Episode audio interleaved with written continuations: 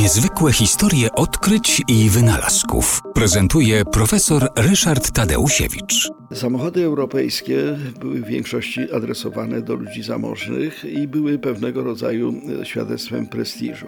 Natomiast Niemcy, naród bardzo praktyczny, zaczęli myśleć i to już w 1925 roku o tym, żeby e, zacząć budować samochody, które będą po prostu zwykłym obywatelom, nie szczególnie zamożnym, ale za to mającym tego typu ambicje, mogły służyć po prostu w codziennych e, obowiązkach.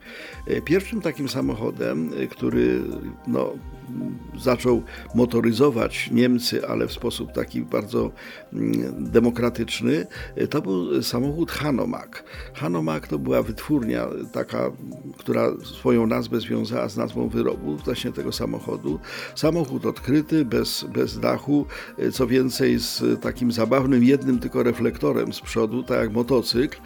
Natomiast e, jeździło to, to było dwuosobowe takie raczej dość powolne, raczej dość marnej jakości, ale za to tanie.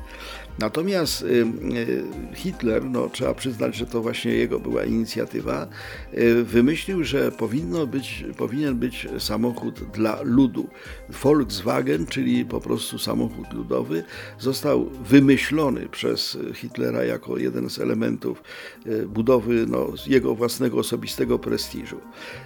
Konstrukcję samochodu, który miał być samochodem dla ludzi, powierzona została ta budowa, ta konstrukcja człowiekowi doświadczonemu i mającemu już duży dorobek w zakresie budowy samochodów, Ferdynandowi Porsche.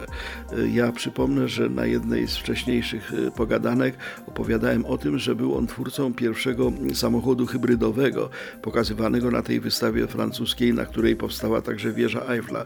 Otóż Ferdynand Ferdynand Porsche wywiązał się z tego zadania i w 1934 roku y, opracował i przedstawił samochód, który był rzeczywiście bardzo tani, no i y, którego produkcja ruszyła w 1939 roku.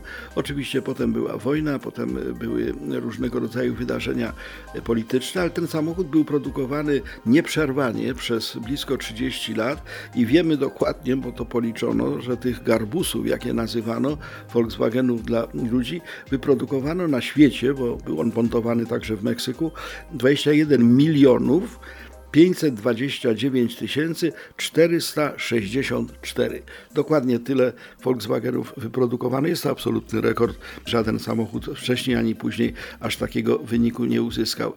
Obecna firma Volkswagen oczywiście też ma się dobrze, ale tak dużego sukcesu jak ten Volkswagen Garbus chyba już nigdy nie osiągnie.